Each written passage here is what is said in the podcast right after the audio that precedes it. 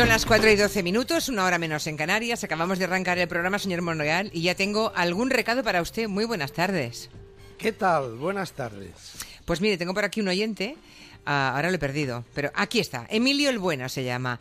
Por favor, ¿qué opine Monegal del hecho de que el telediario de la 1 abra en la televisión pública de nuestro país el telediario de la noche con bueno las divisiones internas en el seno de Podemos. ¿Qué, qué le parece? Dice Emilio el Bueno.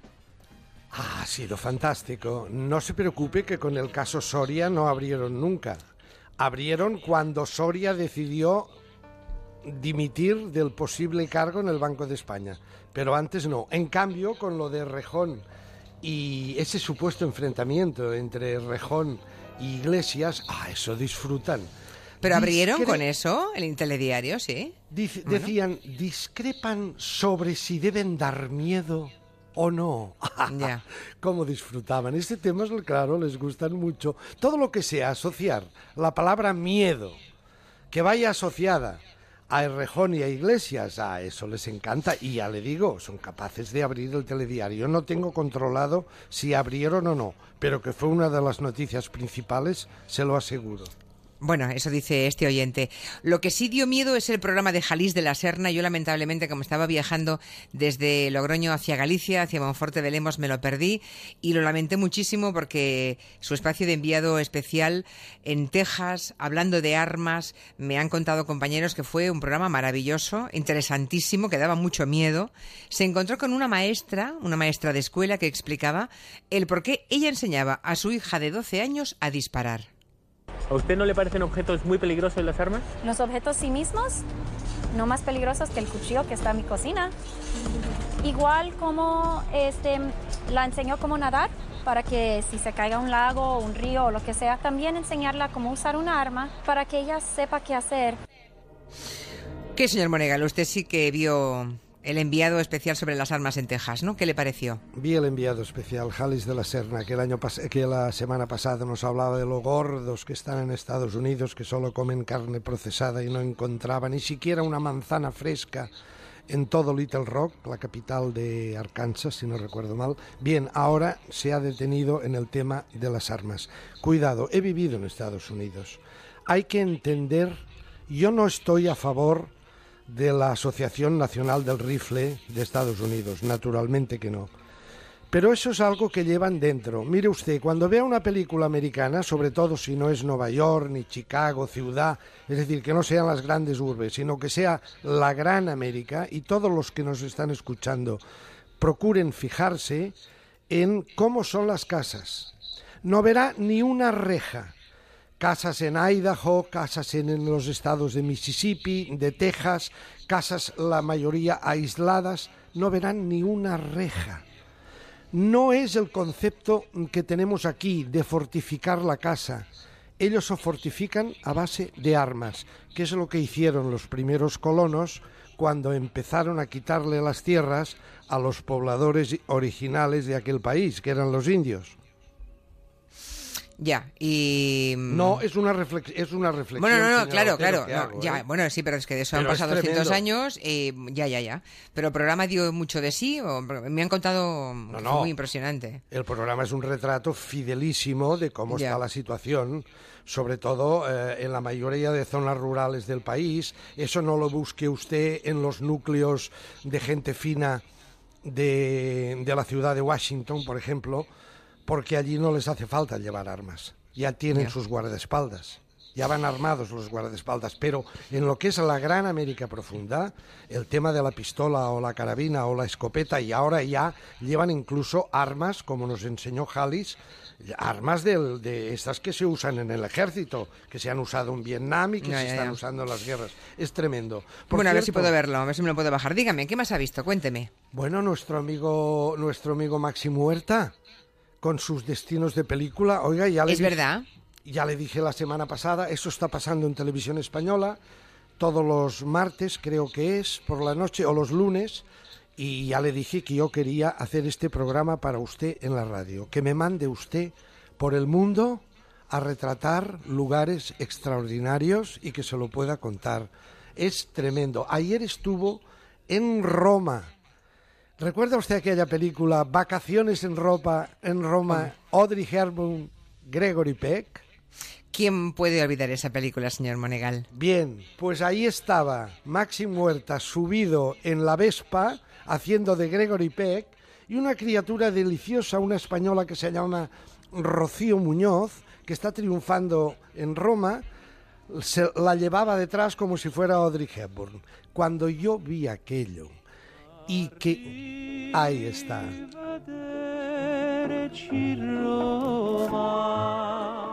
Ahí lo tiene usted. Pues ¿Y qué en, le una, en una Vespa de color amarillo iban Gregory Peck y Audrey Hepburn, los actuales, Maxim Huerta y Rocío Muñoz. Y en un momento dado Maxim Huerta nos dice, y ahora nos iremos a la fontana de Trevi, donde aquella tremenda criatura que se llamaba Anita Ekberg se bañó y la miraba Marcello Mastroianni. Hombre, en casa todos estábamos flipando. El canario flauta salió de la jaula, se puso delante de la tele, pegadito, pegadito, porque esperábamos que efectivamente se sumergiera Maxi Muerta y la muchacha, como Anita Ekberg, ¿verdad?, en la fontana de Trevi. Pues Claro, no, usted, que- usted quería que acabaran arrestados, ¿no? Pues no, señora. Hombre, No, señora. es que no debe, ser, no debe estar eh, autorizado, señor Monegal, bañarse. Lo único que hicieron, ¿sabe qué fue? Echar No. aquello de ponerse de espaldas y echar las dos monedas Mm. preceptivas para ver si se cumplía algún deseo.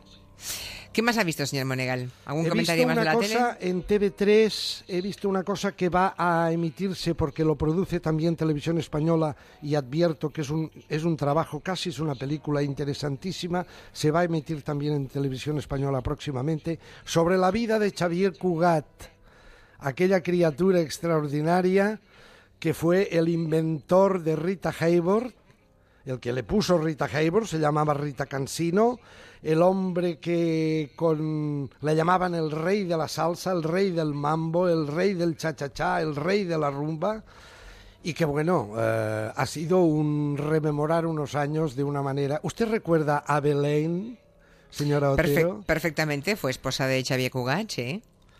Doctor, doctor, mañana no me arranque usted.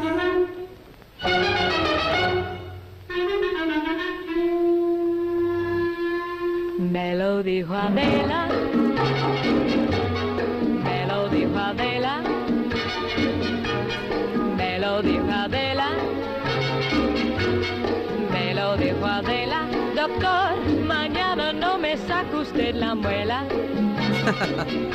No me saque usted la muela, doctor. Bueno, Abelaine con Aunque, una me, por- aunque me muera de dolor. Mm. Ah, qué bonito. Con un acento maravilloso, Abelaine, ¿eh? Sí, bueno, hab- hablaban de esa forma fonética, ella no conocía el castellano, a pesar Claro, de que se eso. acabó casando con Cugat. Él se casaba con todas.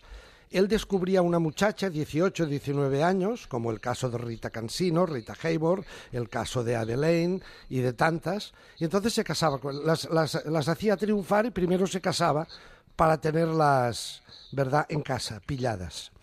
Y, y era, y era muy bonito, era, era un- y cómo se movía Abelaine.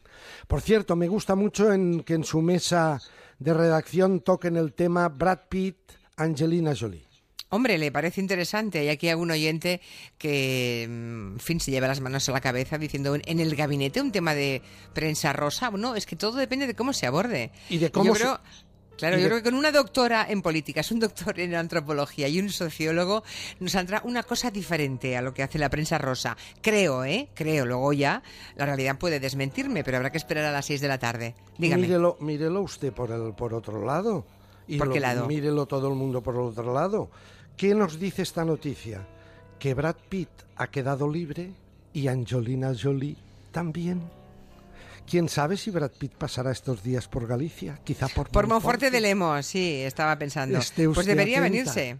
Oiga, aquí estamos en San Mateo y por San Mateo hay unas romerías maravillosas. No solamente en Logroño hay fiestas, ayer estuvimos allí, también hay muchísimos pueblos de España y en la zona de Monforte de Lemos hay romerías, mm, pulpo en todas partes y hay un- una fiesta grande por San Mateo. Así que a ver si el año que viene le invitamos, señor Monegal.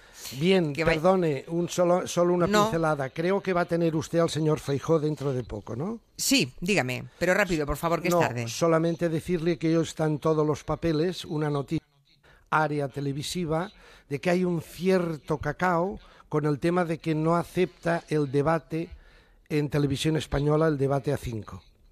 Pregúntele. Ya. Bueno, hizo debate en la televisión gallega. Sí, y después de este se anunció en televisión española, creo que para ayer por la noche, y se tuvo que suspender. Ya. Bueno, pues ya le preguntaremos. Muy Hasta bien. mañana, señor Monegal. Buenas Un abrazo, tardes. un Adiós. De 4 a 7 en Onda Cero, Gelo.